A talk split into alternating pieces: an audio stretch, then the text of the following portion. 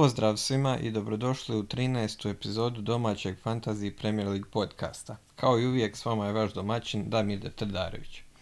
Hvala vam svima na praćenju. Ako ste slučajno prvi put slušatelj, svakako se preključite i Ligi podcasta. Kod možete naći na Facebook stranici. Puno zanimljivosti iz ovog kola, ali i Lige prvaka nas čeka u ovoj epizodi, pa da vidimo šta se sve tu dogodilo.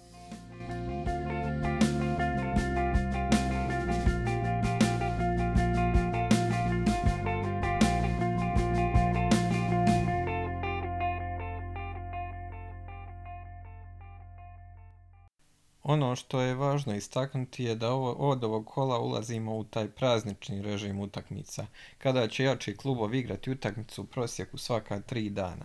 Tako da možete očekivati dosta rotacija i nažalost veću učestalost ozljeda.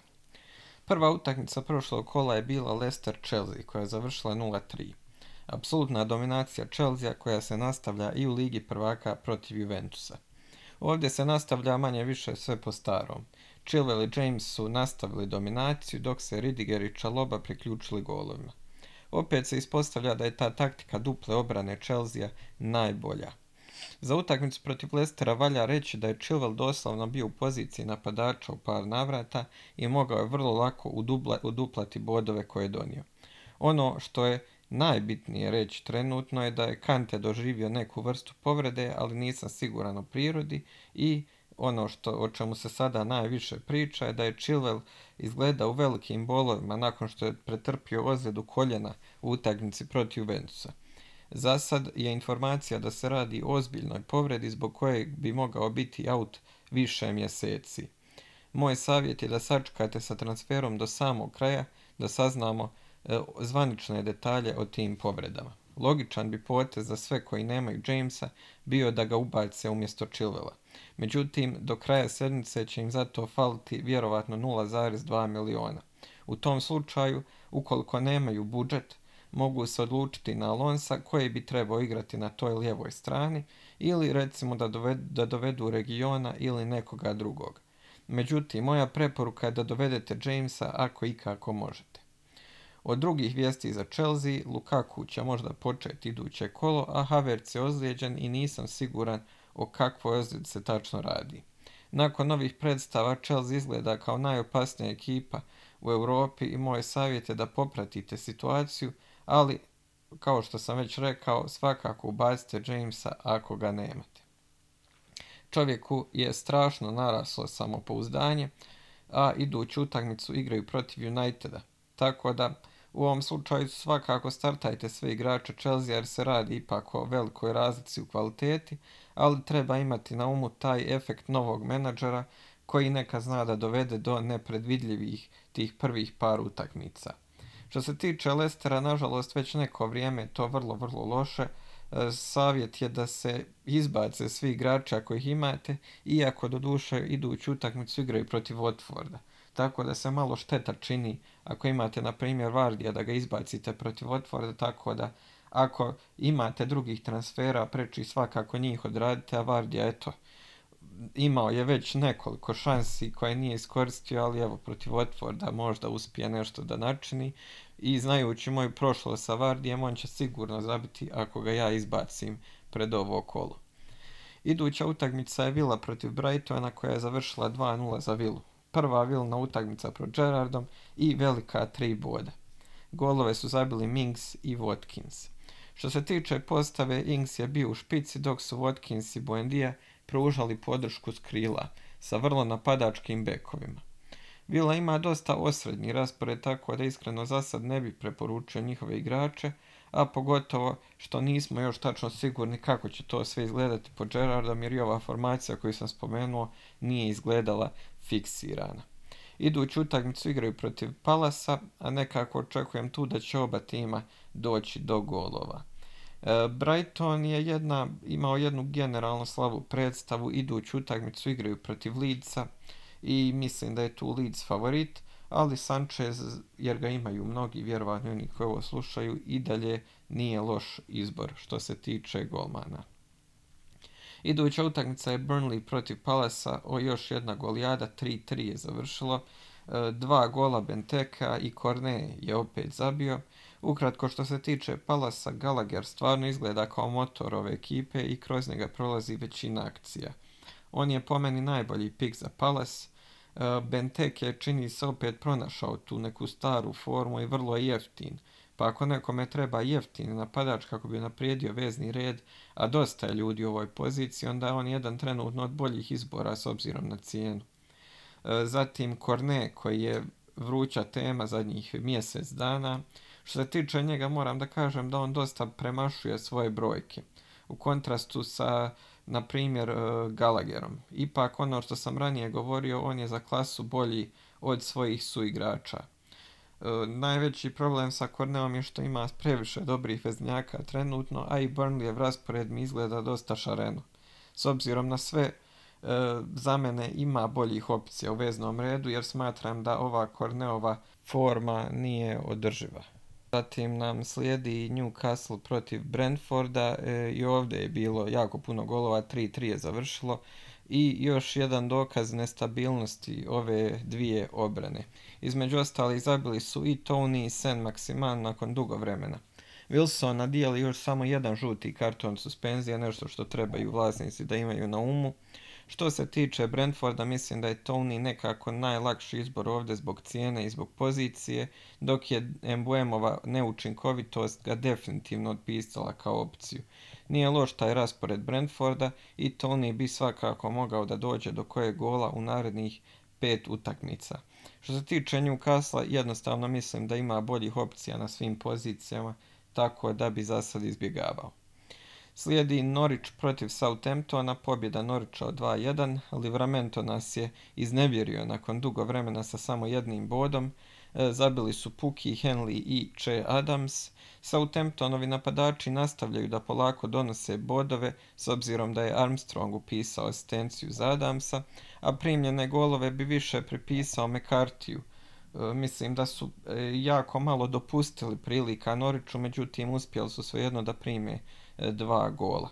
Napadači su trenutno za mene pomalo enigma generalno i sam sam neodlučan što se tiče jeftinijih opcija za naredna kola. Southampton čeka pomalo nezgodan raspored, tako da njih ipak bih izbjegavao, dok Norwich i dalje mislim da ne nudi najbolje opcije, tako da mi ni oni trenutno nisu neka opcija. Eto tako, iz ova dva tima i dalje e, Libramento ostaje, naravno, ako, ako ste ga kupili dosta rano, ostaje najbolja opcija. I sada uh, Watford, Manchester United 4-1 za Watford. O, puno, puno priča o ovoj utakmici. Golove su zabili Denis, Sar, King, Joao Pedro i Van de Beek. Vrlo dramatična utakmica i vjerovatno najgora predstava Uniteda ove sezone što puno govori. I napokon se dogodilo ono neizbježno. Ole je dobio otkaz i privremeno ga zamjenjuje Carrick. Uh, vidjeli smo u Ligi prvaka da je ovo donijelo određene taktičke promjene iako United i protiv Villareala nije impresionirao previše. Nakon 14. kola United čeka fenomenalan raspored, što sam i ranije govorio, a i dotad ćemo imati malo bolju sliku kako će to sve izgledati. Ali ja osobno dotad ne bi razmišljao o Unitedovim igračima. Što se tiče Watforda, odlična predstava i vjerovatno je tu najinteresantniji Denis koji nastavlja sa donošenjem bodova. Iduće tri utakmice imaju dosta težak raspored, ali nakon toga bi se dalo razmisliti o ovoj opciji, ako ne i odmah, jer je ipak vrlo, vrlo jeftin ako hoćete da rasporedite budžet. Wolverhampton protiv West Ne baš spektakularan nastup u pobjedi Wolverhamptona 1-0. Uh, Jimenez opet pokazuje da je jedan od najkonsistentnijih napadača trenutno i moram reći do duše da mu i nije neka konkurencija. On je donio 8 bodova sa svojim pogodkom i on je ubjedljivo najbolja opcija iz Wolverhamptona s obzirom da, kao što kažem u svakoj epizodi, nisam fan njihove obrane. West Ham izgledao dosta nepovezano s druge strane i Antonijova forma je pomalo zabrinjavajuća. Bowen je opet bio najopasniji igrač za čekićare. Inače, preporučio i prodaju Antonija, ali mnogi od nas ga imaju od početka – što bi značilo veliki gubitak sredstava ako ga htjeli nazad, a vjerovatno ćemo ga htjeti nazad kada se raspored malo poboljša. ali ovo izbacivanje Antonija je opet nešto što se možda isplati o tome razmisliti ako mislite da taj budžet možete da rasporedite bolje na veznjake. Utakmica Liverpool Arsenala završila je 4-0 za Liverpool. Šta reći o Liverpoolu da nije već rečeno? Potpuno su nadigrali mladi Arsenal, čiji tim nije mogao da se nosi pod, s pritiskom i ne mogu previše da prigovorim Ramsdale-u koji je napravio nekoliko odličnih obrana. Sve u svemu, velika je razlika kvalitete između Chelsea, City, Liverpoola i onda svih ostalih u ligi. Žota je čini se potpuno zdrav nakon sudara sa Ramsdaleom, tako da Salah, Trent i Žota ostaju najbolji pikovi iz Liverpoola. Arsenalovi obrambeni igrači su i dalje ok izbor zbog cijene, a Smith Rowe bi mogao svakako do bodova za vikend protiv Newcastle, tako da preporučujem da ga startate. Slijedi nam utakmica Manchester City protiv Evertona. City je tu pobjedio 3-0, opet potpuna dominacija City, Everton je u groznoj formi i njihovi igrači odavno nisu fantazi opcije, a sada se i ozlijedio. Što se tiče Citya, Foden je upitan za vikend, iako se mislilo da će biti spreman, treba će čekati ipak do petka da vidimo ima li tu dodatnih informacija. Cancelo nastavlja sa odličnim partijama i upisao je asistenciju.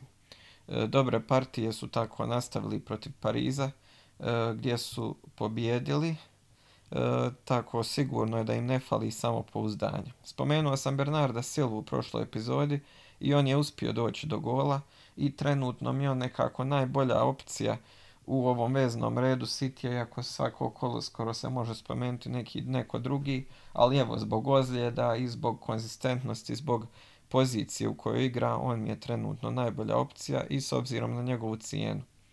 E, Gabriel Jesus je e, zabio sada protiv Pariza u srijedu, ali on skloni rotaciji tako što se tiče napadača, uh, onako skloni sam uh, da se to izbjegne. Raheem Sterling je zabio i protiv Evertona i protiv Paris Saint-Germaina, ali jednostavno mislim da je preskup s obzirom na bodove koje donosi, odnosno koje će donositi. Iako naravno moguće da je to pronađe tu neku staru formu, ali za sad bi izbjegavao. I zadnja utakmica kola i ona o kojoj se dosta pričalo i prije i nakon je Tottenham Leeds, pobjeda 2-1 Tottenhama. Dosta, um, dosta govora posebno o bekovima i Sonu i Kaneu naravno. Pogledao sam tu utakmicu jer me baš zanimalo kako će to sve izgledati i moram da kažem da nisam bio previše impresioniran. Na kraju eto mi se vjerovatno i posrećilo i bilo mi je drago da se nisam odlučio da dovedem nijednog njihovog odnosno ofenzivca, iako je ovaj njihov raspored stvarno dobar. I Sonic Kane su zato zamalo došli do pogodka, ali generalno igra nije izgledala najbolje. Što se tiče regiona i Rojala, čak mi je Rojal izgledao nešto bolje u igri prema naprijed, dok regionovi vlasnici mogu biti dosta sretni zbog njegovog pogodka, s obzirom da nije baš odigrao najbolju partiju. Cijena regiona i Rojala je dosta primamljiva, tako da odobravam njihovo dovođenje. Što se tiče Sona i Kane, opet imaju taj odličan raspored, ali su stvarno skupi. Tako da, ako imate mjesta za njih, oni će sigurno doći do bodova, ali ako morate da preslagujete tim, onda razmislite hoće li sigurno donijeti više bodova od igrača koje već imate. Što se tiče lica, djelovali su dosta razigrano, ali jednostavno im fali previše igrača da bi to izgledalo dobro ali odlična vijest je da ćemo uskoro vidjeti Bamforda, a i Rafinha je vrlo vjerovatno spreman za vikend. Toliko o pregledu kola. Što se tiče kapitena, imamo standardne kandidate, Salah, Trent, Kane, Son, a moj izbor je kao većini kola ove sezone Salah. Čak i ne osjećam potrebu da posebno nešto to obrazlažem i ne osjećam nikakvu potrebu da trenutno biram nekoga drugog. Toliko u ovoj epizodi i sretno u narednom kolu.